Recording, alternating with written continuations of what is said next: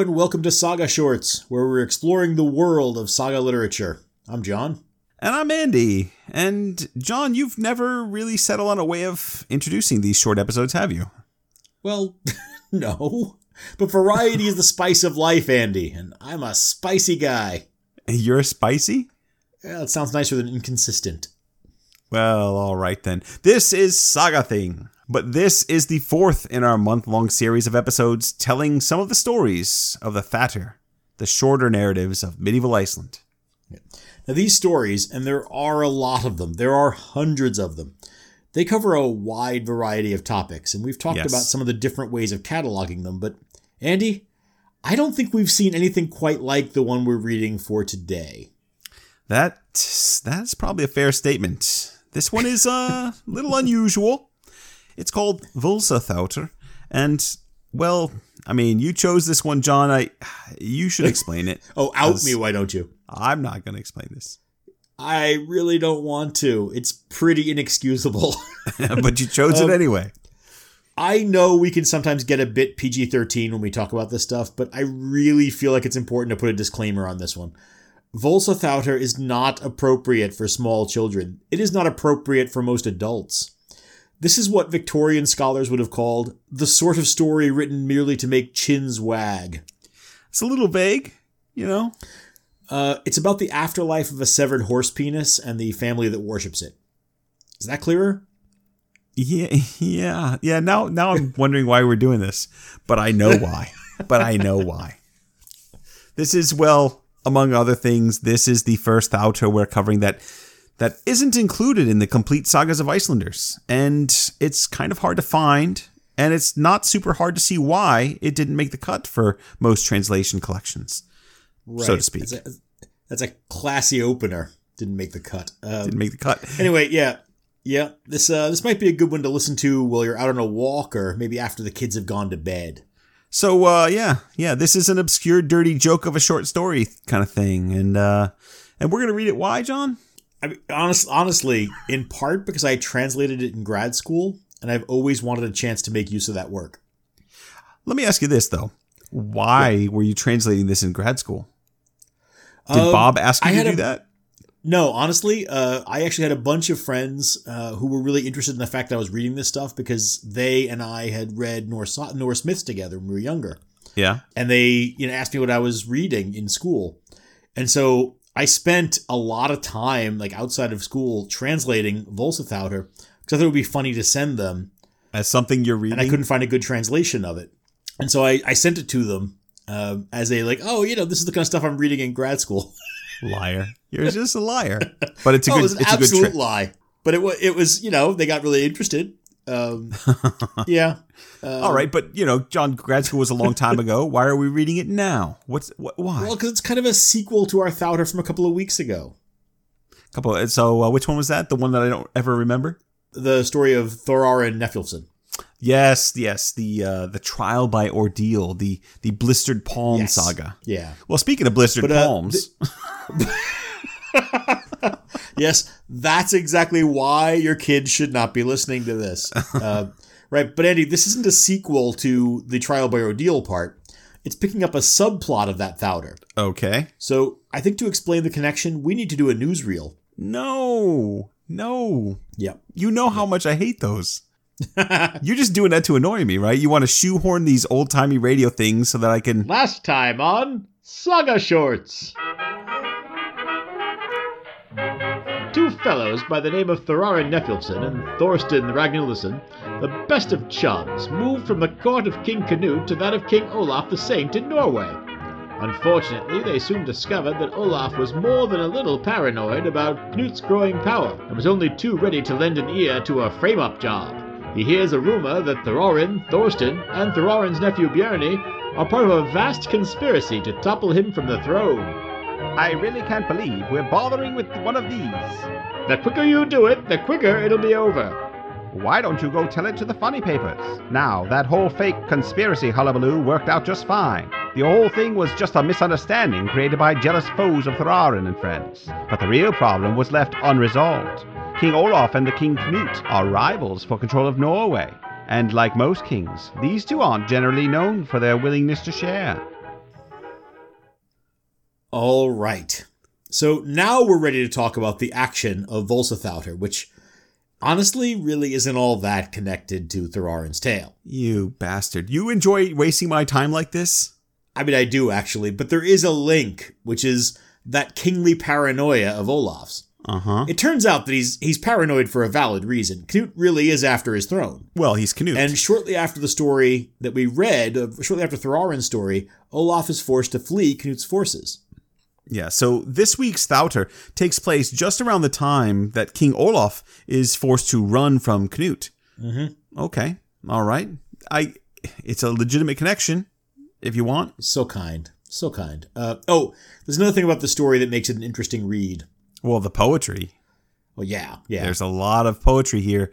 It's a very lot. short tale, really, and there are over a dozen verses included in this one.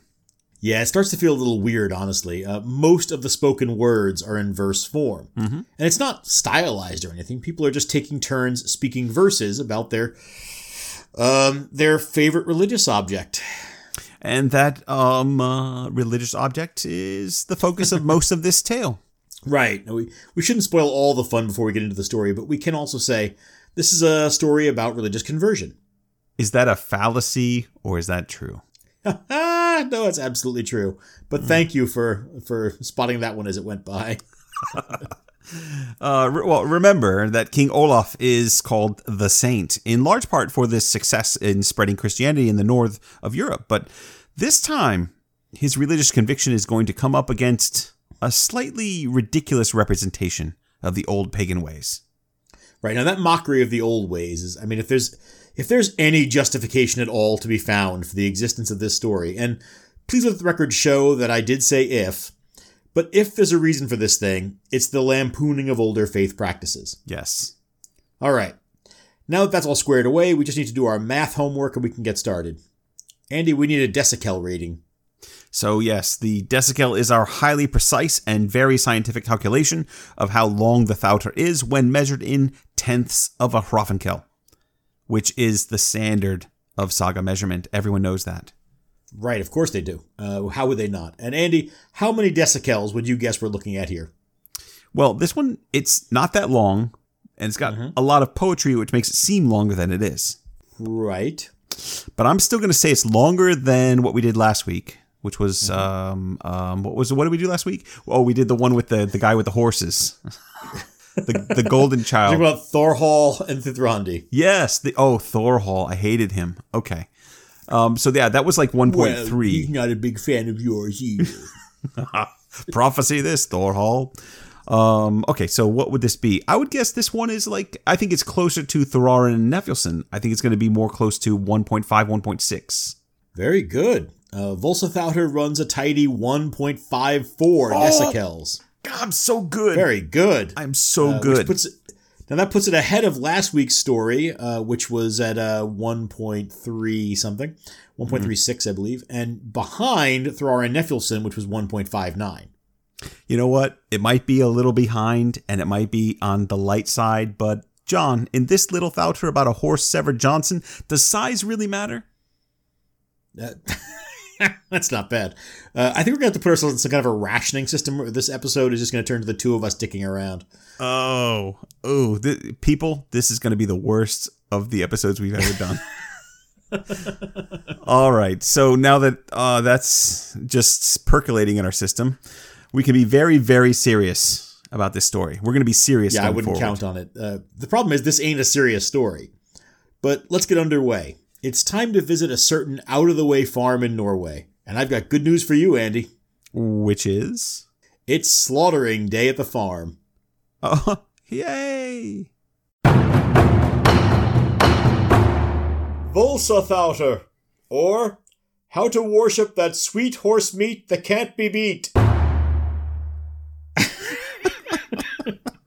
This episode's going to be the either the best or the very worst that we've done. Yeah, it's this. There's just there's no way to. I mean, the text isn't being mature, so it's kind of hard to try to be ourselves.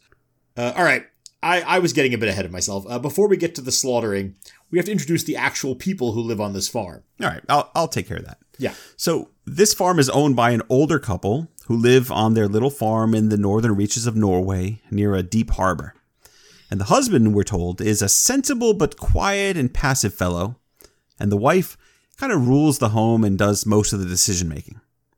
Now, they live with their daughter and son, and the son is a good humored young man with a lively personality, but he's also a bit rowdy and given to pranks and jokes. And the daughter, the eldest of the children, she's the smartest of the family and has both quick wits and common sense.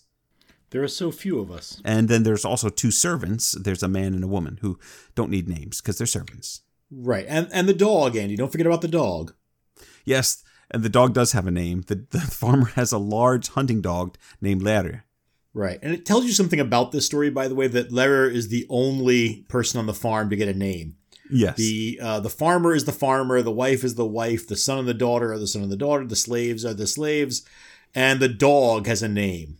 Um, so Larry the dog. Yeah, I think what we're dealing with here is a, a story full of archetypes, not people. Gotcha. Uh, but up here in the extreme north of Norway, Andy, these people haven't learned about Christianity yet. well, I mean, you don't get the impression they'd be especially interested in it if they did learn about it because they seem pretty attached to their old ways of doing things. Those are Right. very important. Yeah, and that brings us to slaughtering day.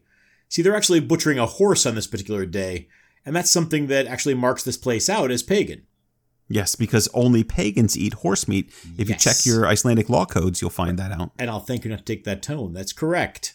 It's probably a distinction that was made in the literature and maybe in the law, maybe not so much in actual medieval Iceland or Norway. Uh, but this is literature, and so that distinction makes sense here. All right, but this is hardly Saga Thing theater, though, John. Oh, I'm terribly sorry, Alistair Cooke. I really don't know how well this Thouter works for the dramatic arts. We'll give it a try.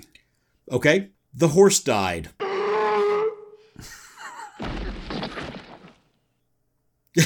How's that? Oh, I have chills. Where did you get that? Uh, I mean, who doesn't have a, a few sound files of dying horses around? mm-hmm. Uh, all right, so, and I, I read on from there. The servant was given the job of skinning and butchering the horse. While skinning it, the servant cut off that member which nature has given to all animals that multiply with intercourse, and which is named the dangler on horses, according to the ancient poets. it's already funny. Oh my god! If I had read this myself, I'd swear you made that, that last part up. The dangler. No, no, that's a direct translation. According to the ancient poets, I think I've been reading different poets. I don't. I mean, is this Catullus or who is this? Who are we talking about? Your poets don't call it a dangler? No, no. By the way, by the way, Andy, how sorry are you now that you wasted the Monty Python song Oh on Saga? I really am. That's what a shame that we wasted that. Uh, so the servant is about to throw away the dangler, uh, but the farmer's son runs by and catches it. he runs laughing into the farmhouse with the phallus flapping in the breeze, and when he ducks inside, he finds his mother, his sister, and the servant woman. Now, Yeah. now, Andy, a more circumspect young man would be embarrassed at this moment, but not this Maybe. fella. Well, he is a young man. He shakes the phallus at them and speaks a verse. Here you can see a frisky dangler cut away from a father of horses. For you, servant woman, this Volsi will not prove dull in your lap.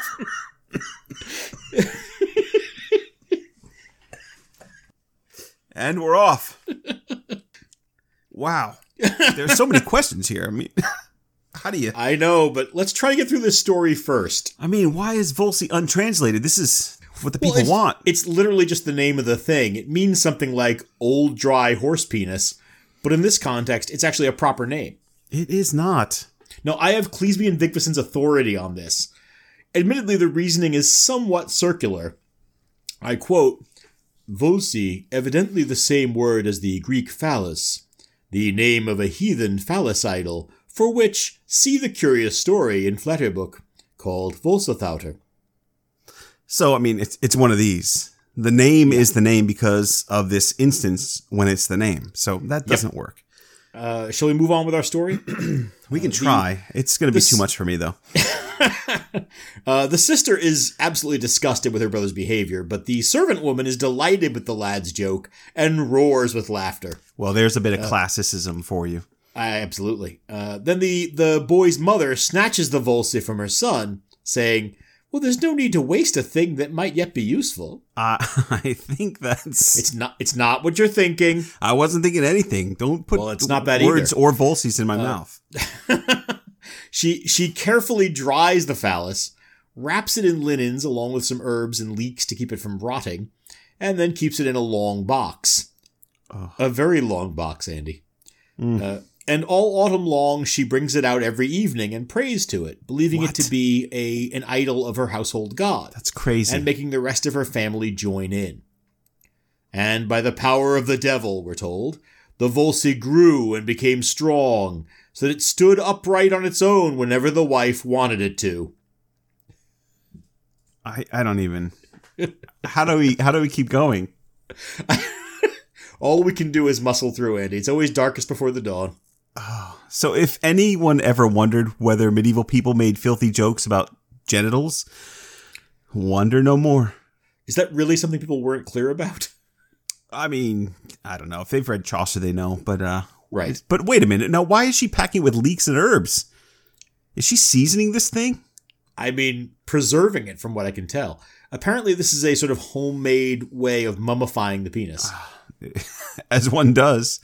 You got to mummify that. You mean, Anyway, the members, sorry, the people in the household are each expected to pray over the phallus each night, and each person's attitude about it is apparent from the verses they'd make. all right, stop there. Why?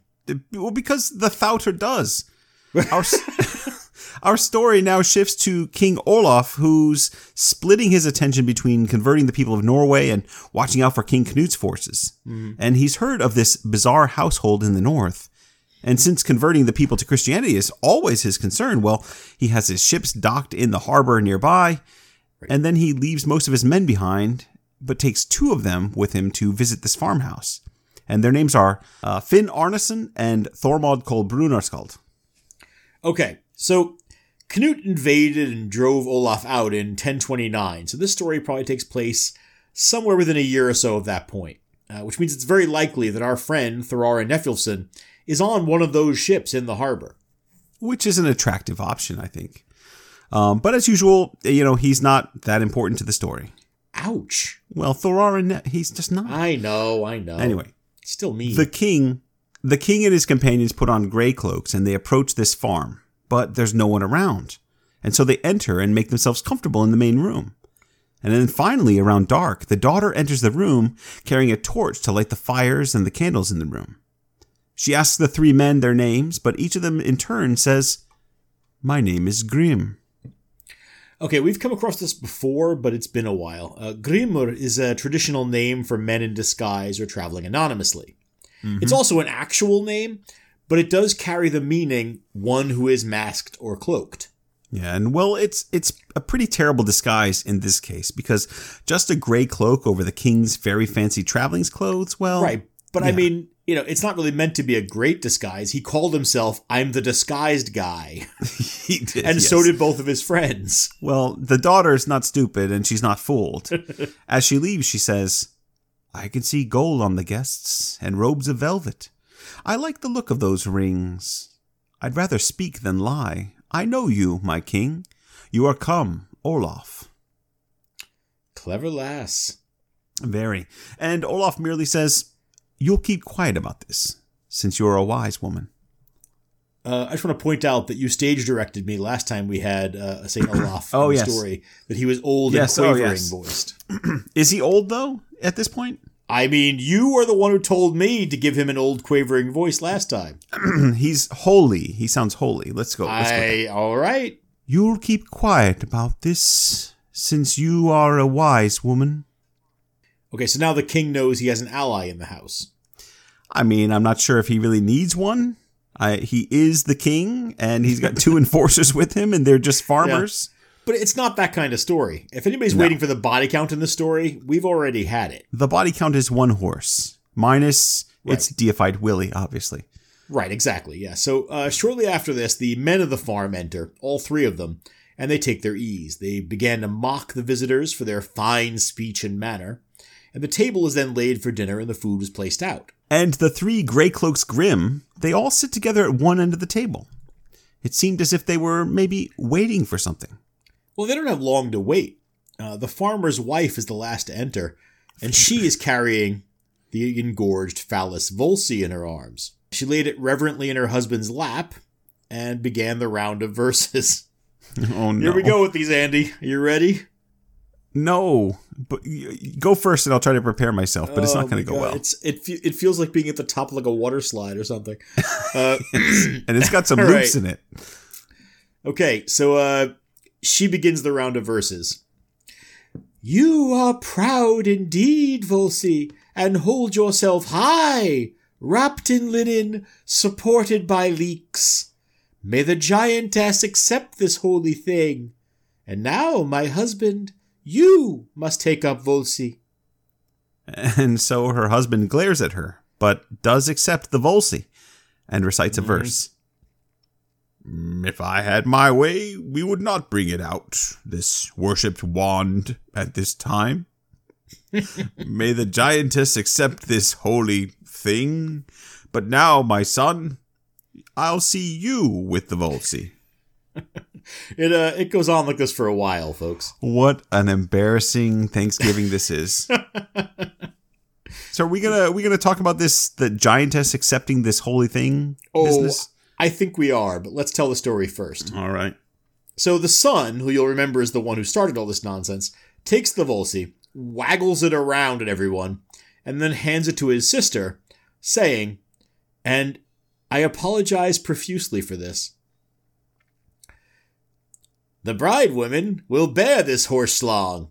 They will wet the dangler tonight. May the giantess accept this holy thing, but now, farmer's daughter, pull Volsi to yourself. Oh, I just I just want to be clear. You did say horse schlong just then, yes? Yes, I did. I actually, that's the best I could do. Uh, I translated these verses for us, and that's my translation of the word betel. Yo, Oh, Betel. Yeah. We have run across that word before. Yes, we Because have. Betel is the nickname of one of Grettir Asmundarson's ancestors. Yep, that's uh, well spotted. Uh, yeah, all right, we can take a pit stop here and deal with this. Yeah, at the beginning of Grettir's saga, we followed the story of Grettir's great grandfather, Onund Treeleg. Mhm. Onund was the son of Ofeig Clubfoot, who was the son of Ivar Betel. Right.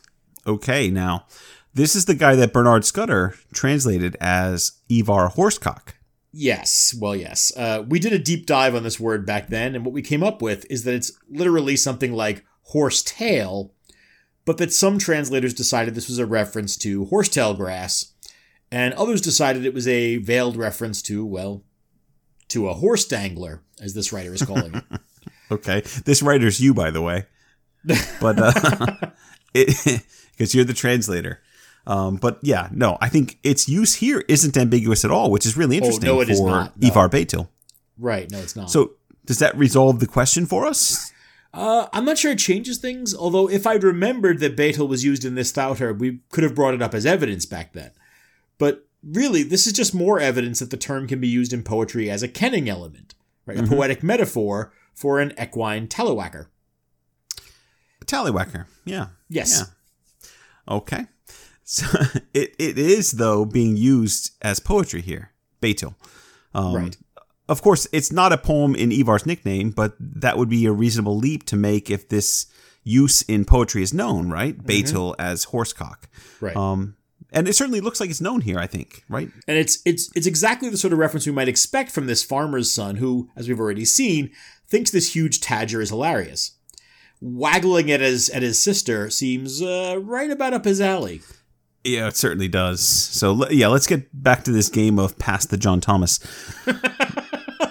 the daughter is far from happy about taking the Volsi, especially in front of the king, and Oh dear, taking know. the Volsi. That's a that's a turn of phrase right there. it is. But you know, she's obliged to follow the habits of the house. Sure. Well, no one else knows, but she knows that the entire family is conducting this ridiculous ritual in front of their famously Christian king. Mm-hmm. This poor teenage girl is suffering about the worst kind of embarrassment at being associated with her family. Listen, as the father of two teenage daughters, uh, pretty much anything I say is embarrassing to them. So, yeah, this daughter isn't real happy about all of this. She simply handles the Volsi gingerly, but nevertheless, she does manage a verse, and she says, By Gefjon I swear, and by all the other gods, that only under compulsion I take this red nosed thing. oh my god. red nosed. Why is it red nosed? What happened? We'll explain. Oh my god. May the giantess accept this holy thing. But now, house thralls, grab hold of Volsi. You know, that is without question, by the way, my favorite description of the Volsi in the entire Thoughter. It's just this red nosed thing. Anyone who Poor has a male dog will understand exactly what she's describing. Oh, I hate you so much. Why would you say that? now I have to I have a male dog. Yeah. And now I But I couldn't have you going away thinking that this was like a Rudolph the Red-Nosed Reindeer kind of thing. Oh, it's terrible. Please, just let's get this over with. John, thank you for making the subtext text. I, I appreciate that. Well, I don't think that qualified as subtext. Uh, all right. So the male servant now takes the red-nosed subtext from her Ugh. and says, "Oh, I'd rather a thick and broad and lumpy loaf of bread in my hand than hold this Volsi on a workday. May the giantess accept this holy thing. But you, thrall woman, push Volsi at yourself. Push and pull Volsi. There's a lot of pushing and pulling of this There's Volsi. a lot of better be- pushing and pulling the Volsi. they got to be careful. How many of these are there? How many? How Oh. much? You know, there's only so many strokes the Volsi can take. Yeah, no, there's a, few more to go. The author knows the kind of humor his audience wants, and he's selling it wholesale. All right. So now the servant woman takes Volsi, and oh lord, because as you know, servant women in the sagas and any kind of literature of the elite, Right. Bit bawdy. well, they're gonna be they're gonna be the worst. So she takes Volsi tenderly, and she holds it to herself, and clapping her hands over it, she says, "I would not be able to resist the desire of making you a prison if we were laid down alone together in comfort." May the giantess accept this holy thing, but you, Grim, our guest, get yourself a grip on this Volsi. oh dear. And poor She's Finn dirty. Arneson. Yeah, she is a little bit. Uh, I'll just say to you, Andy, that uh, th- that verse took me longer to translate than all the others put together. Really? Why is that? Uh, trying trying to figure out a way to explain what she's saying without being ashamed of the words that I would have to write. Yes. Uh, making making a prison for Volsi is about the nicest way I could put what she says she's going to do to this idol. And So- the poor guys that get handed this thing. I love Oh they're like, like, what the Well- f- am I holding this for? Poor Finn Arneson, who's sitting, seated next to the servant woman, is Oh. handed this thing. yeah. Uh, he takes it in his hands, presumably with a slapping sound, and he says, I've spent long times anchored in the sea, or with sure hands raising sails on a ship. May the giantess accept this holy thing, but you, Grim, my companion, get yourself a grip on Volsi. And uh, the next in line was Thormod Kolbrunarskald, uh, who looked at the Volsi very closely and with raised eyebrows. And Yeah. his face suddenly splits into a grin, and he speaks a verse. Though I've long been a traveler, never before have I seen a prick at attention passed along the bench. May the giantess accept this holy thing. But you, Grim, my companion, have yourself a feel of this Volsi. And with what we have to say is a certain aplomb, Thormod flops this thing into the hands of his king. And Olaf, who is not especially amused by all this, forgive me, all this dicking around, recites a verse. I have been a helmsman and a champion in the prow, and a leader of all the hall troop. May the giantess accept this holy thing, but you, dog of the house, embrace this false idol. He throws the Volsi onto the floor, and the dog, Lerer, grabs it and takes off. Mm. The wife is outraged by this and cries out after the fleeing dog. Uh, which one of us was doing her voice? I think it was you, uh, but does it really matter at this point? I mean, no, but in these difficult times, we commit to our art, Andy. We bear up and we carry on. Besides, this is the Mhm. last verse, or the last couple of verses. Who is that man unknown to me who brashly feeds a holy object to dogs? Heave me over the door frame to know if I can rescue the holy sacrifice. And she begins struggling with the dog, who's not about to let go of this tasty treat. Put it down, Lerer! I better not see this! Don't you swallow it, you heartless mutt! And while she's busy rolling around on the floor with this dog, fighting over a chewed up horse wang, the king throws off his disguise and everyone realizes the game is up. Yeah, and I imagine there's an awkward moment while everyone else is awestruck at the king's presence, and the wife and dog are still wrestling over the floppy horse hose. And then their fight comes to a slow halt as she looks up at the king in the thunderous silence. Oh, oops, sorry. You were saying?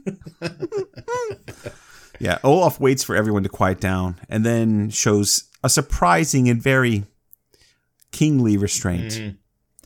He doesn't have anyone killed or blinded or anyone's guts filled with lead or anything like that. No, no, he's not that King Olaf.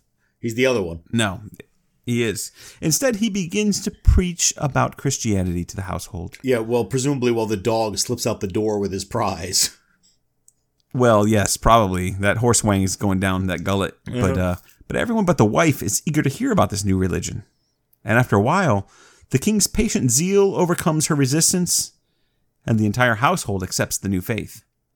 He even sends for his personal priest, who then baptizes them all before the king takes off. Yeah, he's like some kind of a hyper religious golden age superhero, bringing Christianity to the hinterlands. He is. That's true. Um, that said, the uh, the family's really gullible. Obviously, That's fair. No, they're they are clearly easily swayed by the winds. very, very much. They they they know which way the horse wang points. They surely do. Um, but uh, you know, the end of the story does kind of back up this idea of the power of King Olaf. It says Olaf was deeply concerned with getting rid of evil practices, paganism, and sorcery, whether in the remotest regions of Norway or in the inhabited parts of the mainland. In these things, as in all others, he was performing God's will. Inspiring, really. It sure is, yeah. It's kind of odd that this religious tale had so so much horse penis in it, though. So much horse penis. All right. Uh yeah, where do we where do we start with this? Haven't we done enough damage? Do we really Well- need to keep going? I mean, I for one want to talk about those prayers. Oh, the Uh, yeah, the- specifically, something you asked about uh, that they were Yeah. jointly made to the Volsi itself and to what we were translating as a giantess. yes. All right, yes. Yeah, the word in that moment is mornir, which for a couple of reasons is a problem. Yeah, uh, more broadly, translating this story is a problem.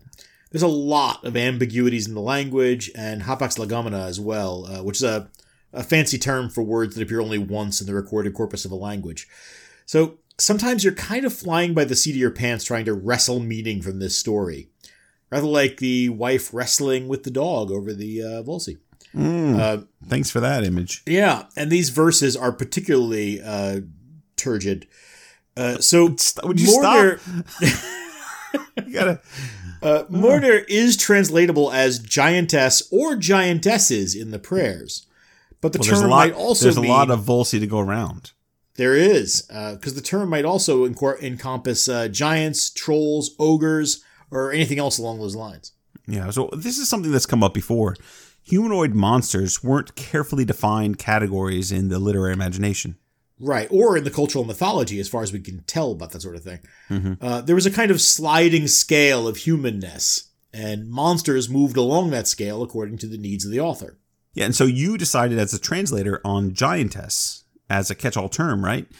But it's really not. No, no, not at all. I, I'd say troll is probably more of a universal catch-all for the humanoid monster in these stories. Yeah. I would agree with that. Uh, no, the giantess translation is because the word Murnir is used in kennings for giants in some poems.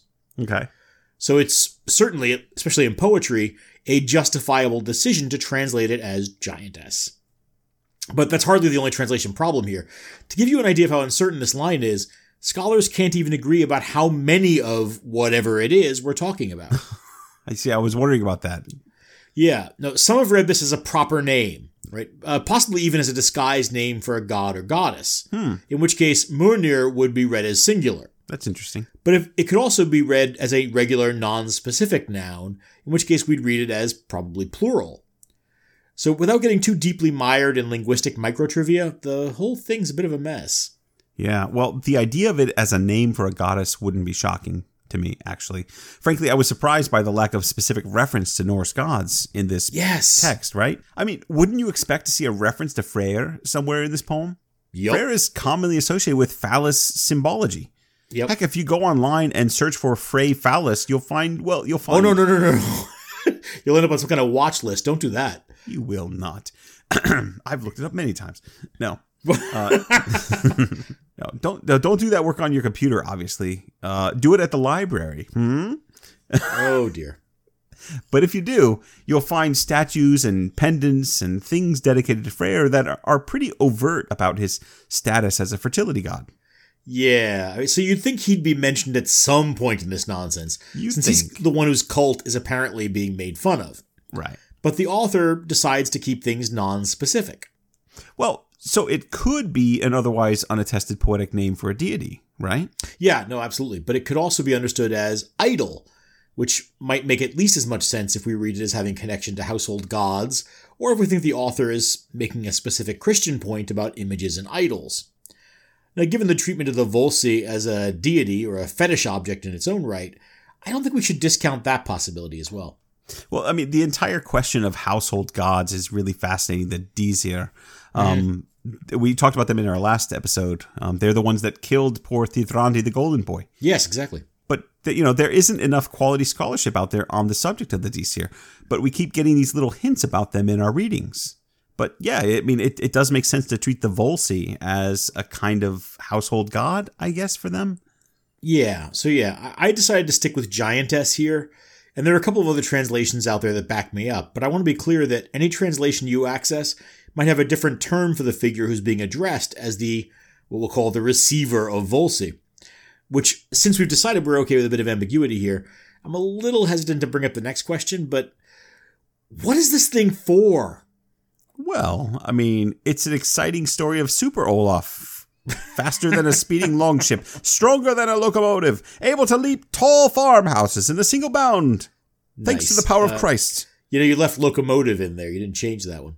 Well, those are pretty strong, you know? But fair. Uh, no, what I meant was, what was the point of writing this story down?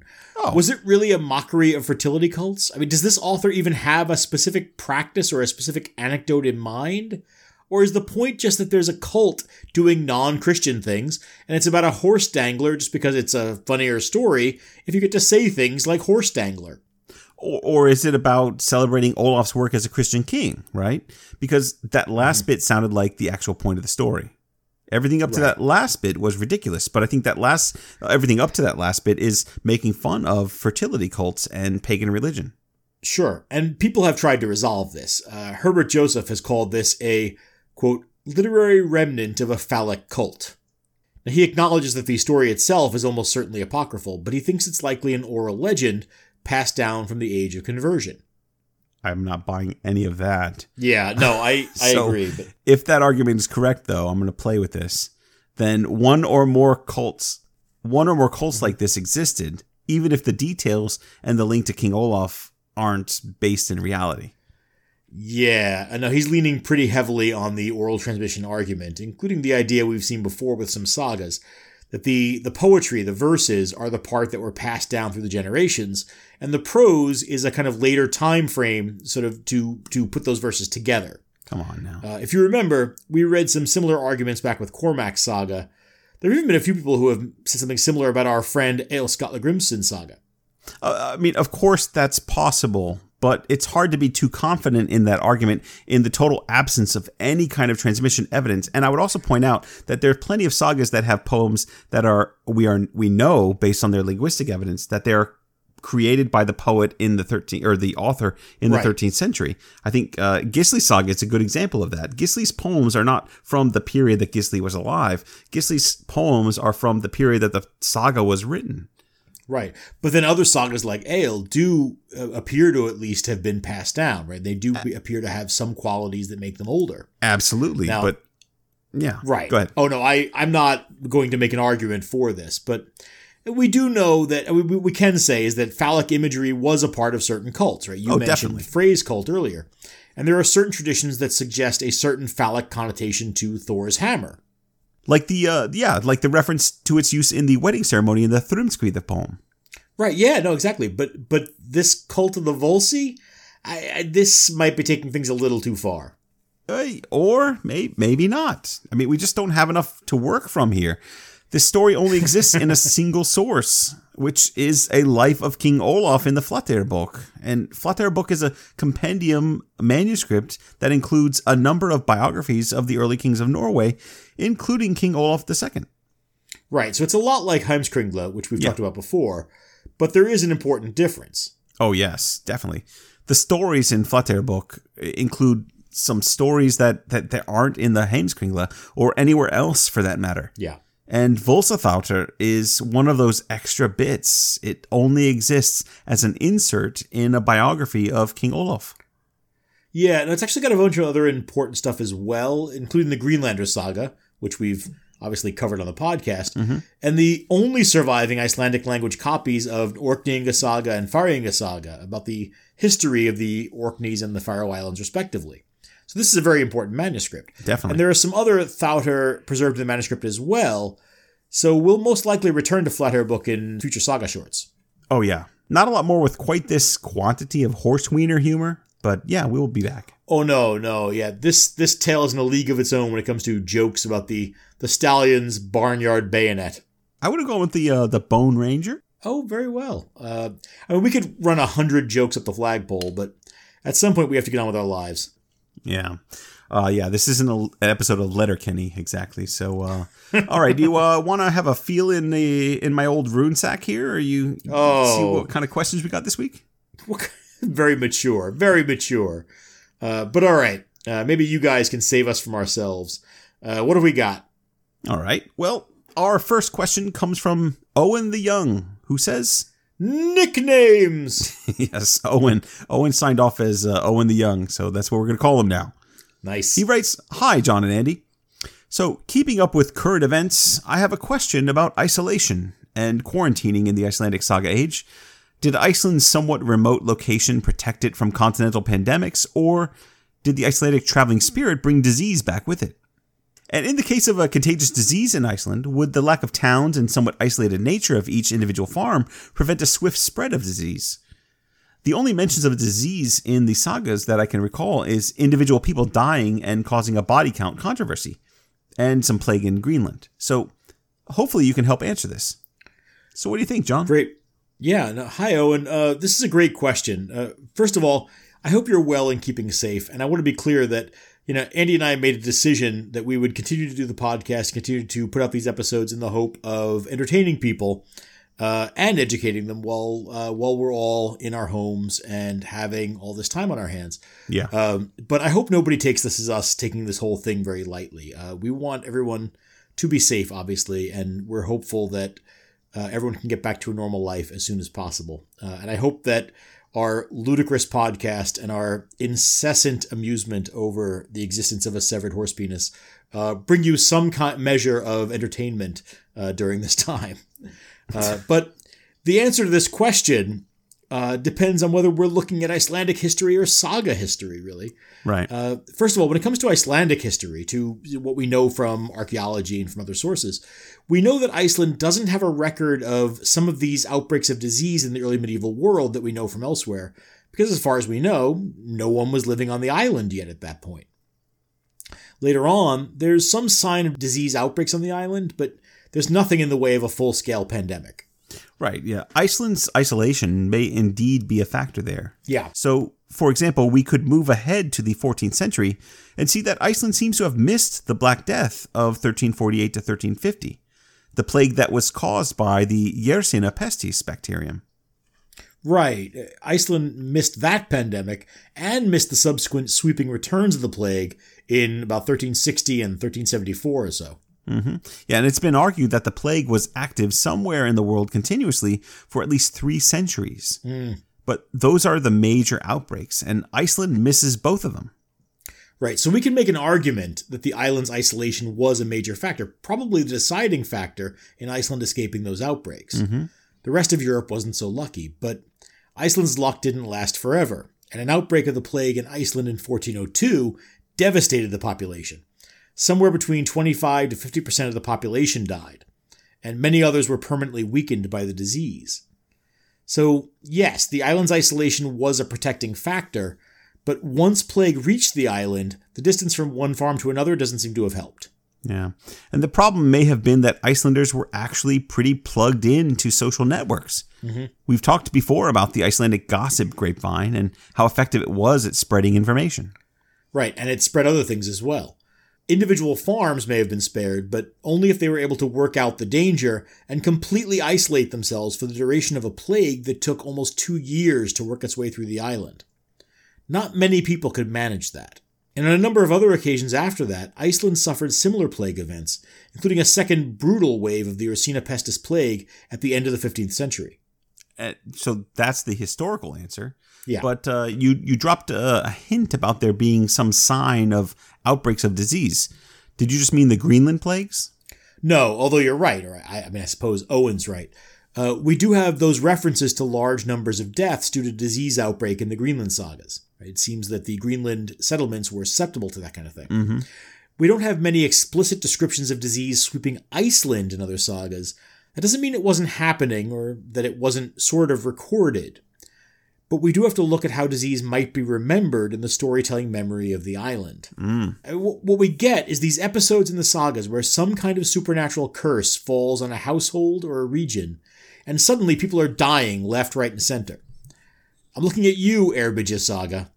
And Kjalnesinga Saga and Grettis Saga and a bunch of others. Right.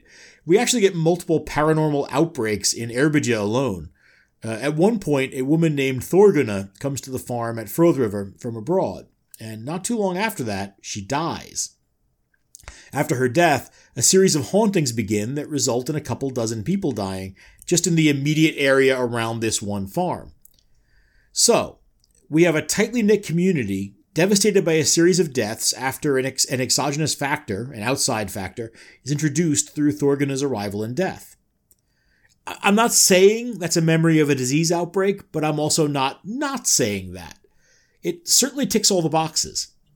Yeah, it really does, which is an interesting way of looking at it. But I, you know, the thing, the thing that I think is most interesting is that you use the word exogenous. Um, It's not not a word we hear every day.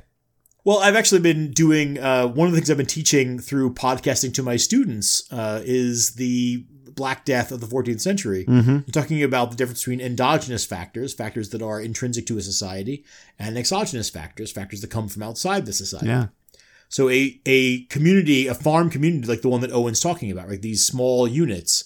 Uh, when a person arrives from outside, they bring with them whatever germs they've been exposed to. Yeah. And so you do have in a kind of microcosm there an example of the kind of thing that would happen when plague spread, right? When a Right. disease could spread. All right, I think that's got to do it for tonight. We've uh, we've both got grading and teaching prep to do. Andy, uh, anything else to add? no, no, just the uh, usual reminder that we always want to hear from our listeners who have any questions or comments or ideas about things we're talking about in the show. Yeah, and we don't always say this, but we'd love to hear from people no matter where in the show their questions are from. Uh, We've got people listening to all different episodes, and we're happy to talk about anything from anywhere in the Saga family. And uh, if they did want to reach us, Andy, how would that happen exactly? I don't know, you know, no, they could uh, they could find us. I feel like you've got a 3x5 index card somewhere with that information on it. No, I do find know where they can reach us. They can find us on Facebook or Instagram at Saga Thing Podcast, or on Twitter at Saga Thing Pod, or on our WordPress blog if they want. They could go to sagathingpodcast.wordpress.com, or even contact us by email if you want. We're we got an email address. It's sagathingpodcast at gmail.com. Yeah, or you can get yourself a pair of horse danglers, attach red and yellow handkerchiefs to them, and send us the most obscene semaphore message in history. Oh my god. That is Or attach white handkerchiefs to them and surrender in style. wow. Wow. well, let that be the takeaway image from this episode, everyone. Enjoy. and remember that you can uh, always check on the Saga Thing website for the list of upcoming episodes. And according to that list, we'll be back soon with a return to our journey through the actual sagas of Iceland with the saga of Hord and the Home Dwellers. Yeah. We're going back to the Outlaw sagas for the last one. Mm-hmm. Give it a read if you can find it between now and then. And we're going to be back soon enough. All right, take care of yourselves, take care of each other. Thanks for listening. Bye for now.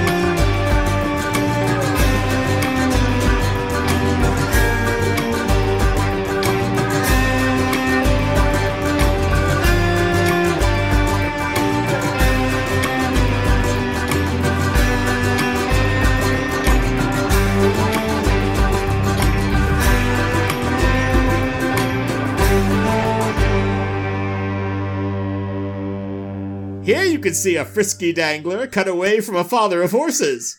For you, servant woman, this Volsi will not prove dull in your lap.